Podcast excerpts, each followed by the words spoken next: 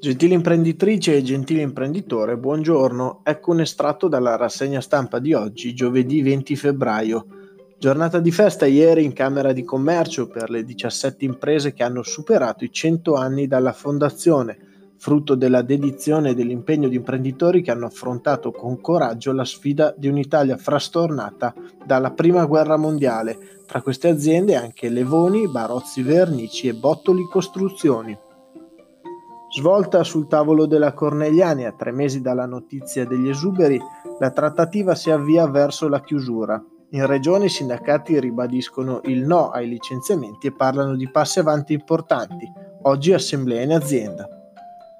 Domani presso la sede di Confindustria Mantova alle ore 10, alla presenza della ministra Bonetti, si terrà il convegno Il prossimo che genera futuro per festeggiare i dieci anni di Proximis, Apertura dei lavori affidata al presidente di Fondazione Comunità Mantovana Carlo Zanetti, a seguire il sindaco Mattia Palazzi e Maria Luisa Cagiada, coordinatrice di Proximis.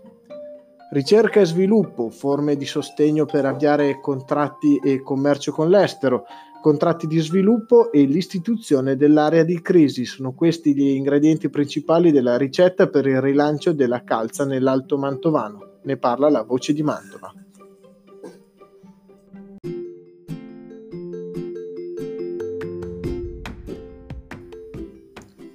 Passando ai giornali nazionali si parla del piano di investimenti dell'Unione Europea per colmare il gap digitale con gli Stati Uniti. Entro il 2030 la Commissione si pone l'obiettivo di stimolare investimenti annui fino a 20 miliardi, concentrati soprattutto sull'intelligenza artificiale. Focus sul vetro, settore che vede volare la produzione aumentata del 5,4% nei primi tre trimestri del 2019 Assovetro afferma che nel triennio 2016-2018 la produzione è cresciuta dell'8,2%. L'articolo è su Avvenire.